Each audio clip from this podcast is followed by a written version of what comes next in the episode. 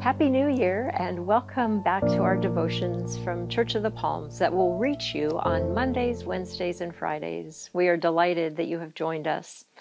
Our scripture passage for today comes from the first chapter of John, verses 1 through 18.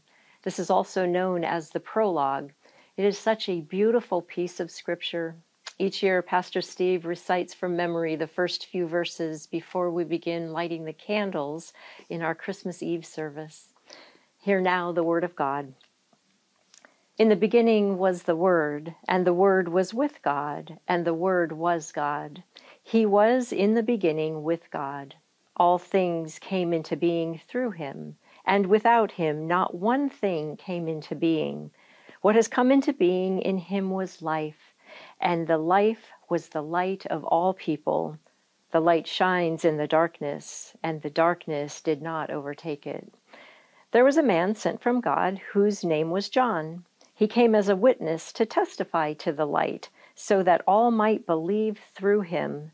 He himself was not the light, but he came to testify to the light.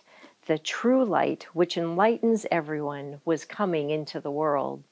He was in the world, and the world came into being through him, yet the world did not know him. He came to what was his own, and his own people did not accept him. But to all who received him, who believed in his name, he gave power to become children of God, who were born not of blood, or of the will of the flesh, or of the will of man, but of God. And the Word became flesh and lived among us, and we have seen his glory, the glory as of a Father's own Son, full of grace and truth.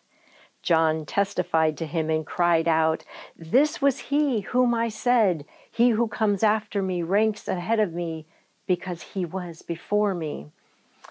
From his fullness we have all received grace upon grace.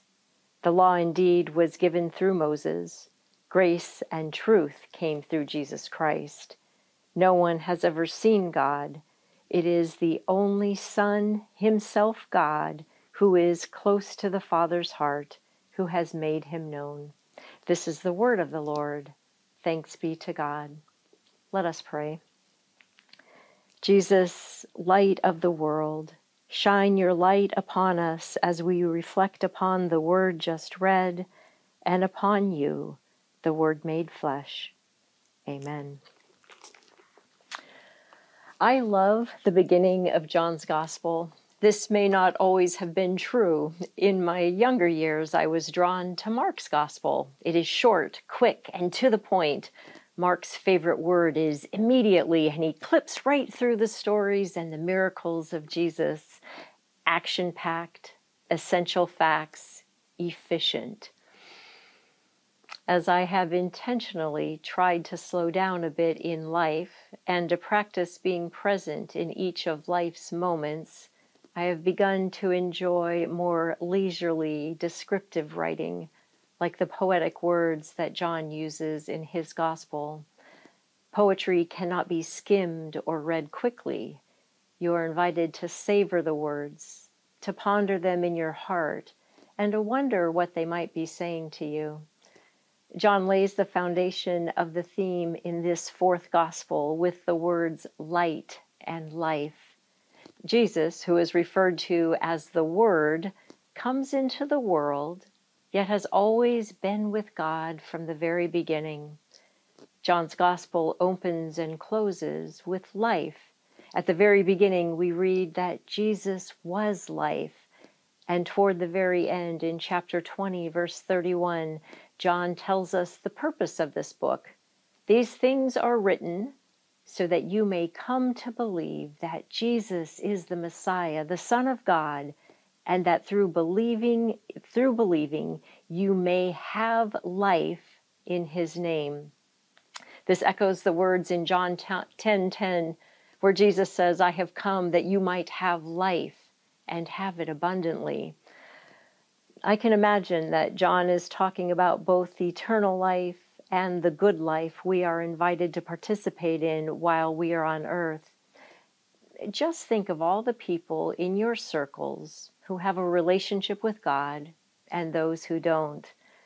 I often notice glimpses of joy, hope, and peace emanating from the person who knows Jesus. They aren't perfect by any stretch of the imagination, but the abundant life is expressed in acts of forgiveness, kindness, and unselfishness that cares for others. The second key word John uses is light.